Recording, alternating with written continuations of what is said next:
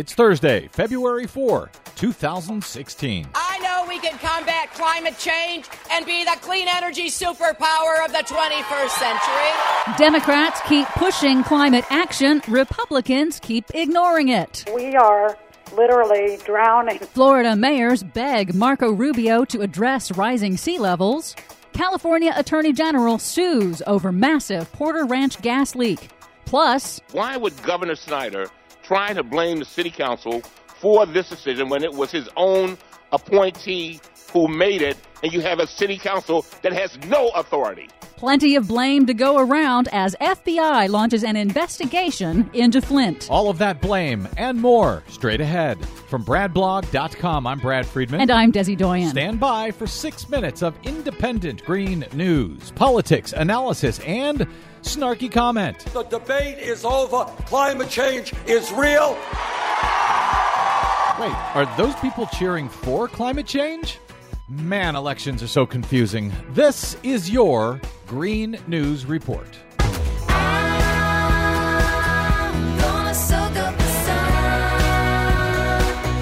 Okay, Desi Doyen, speaking of action, we're finally seeing some action out here in California where the Attorney General is now suing the gas company for this massive uh, leak that continues in Porter Ranch, California, near us here in Los Angeles? Yes, that's right. The Attorney General Kamala Harris and the Los Angeles County District Attorney have both now filed separate criminal lawsuits against Southern California Gas Company. They're accusing the company of failing to report the leak to state officials immediately after it happened. Criminal lawsuits. Yes, this is a very big deal.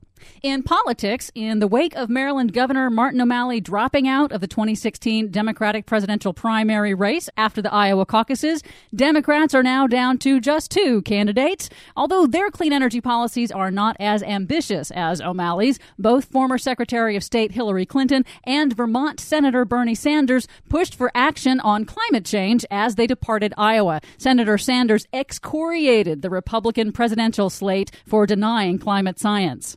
Stop worrying about your campaign funds from big oil or the Koch brothers or the coal industry. Worry about the planet you're going to be leaving your children and your grandchildren. Hey, children and grandchildren don't pay the bills around here, Bernie. But also remember that Senator Ted Cruz, who won the Republican Iowa caucuses, is a full bore, unapologetic climate denier who has repeatedly accused U.S. scientists of outright fraud. Cruz is an outright denier. Donald Trump is an outright denier, actually blaming the Chinese for the hoax that is climate change, according to him. And for Senator Marco Rubio, who used to act as if he accepted climate science, now does not. He was actually a leader on climate science at one time, but not anymore. And for 15 mayors in South Florida, the accelerating impacts of climate change are already hitting home. They have written a letter calling on Marco Rubio to drop his climate change denial and help his constituents deal with the immediate crisis of nearly daily flooding caused by rising sea levels that's occurring right now in their communities.